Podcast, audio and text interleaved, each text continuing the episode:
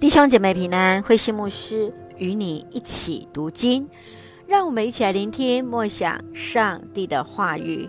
让我们一起来看十八章十八节到二十八节。保罗回到安提阿。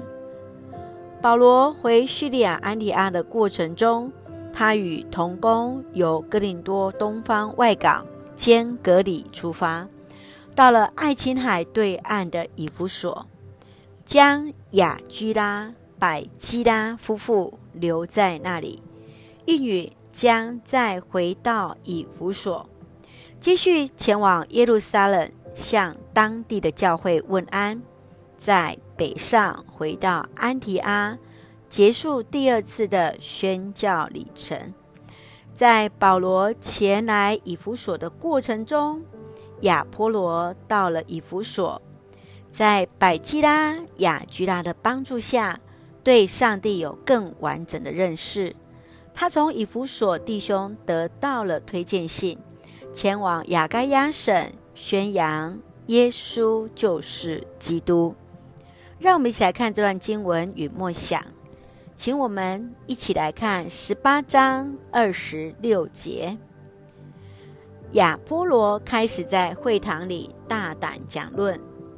百基拉和雅居拉听到了，就请他到家里去，更加准确地把上帝的道路向他解释。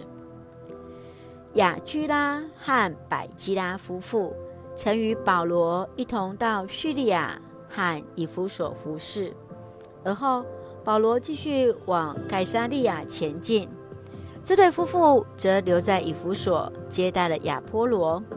把从亚波罗所学习的真道与他分享。亚波罗是出生在亚历山大城的犹太人，是一位有口才与圣经知识的希腊式哲学家。在他遇到雅居拉夫妇之后，他欣然接受出自保罗教导的话语，更在日后与保罗一起同工。保罗书信当中常常将妻子百基拉放在丈夫亚居拉的前面。你认为作者何以会有如此的安排呢？亲爱的弟兄姐妹，你看到拥有那学士背景的亚波罗，何以能够谦卑去接受百基拉抗力的教导呢？深愿我们常常看别人比自己强。愿意在主的话语当中受造就，以至于装备自己，成为更多人的祝福。让我们一起来看十八章二十七节作为我们的金句。他到那里，对那些蒙恩信主的人大有帮助。一起用这段经文来祷告。亲爱的天父上帝，谢谢主，让我们从主的话语重新得力。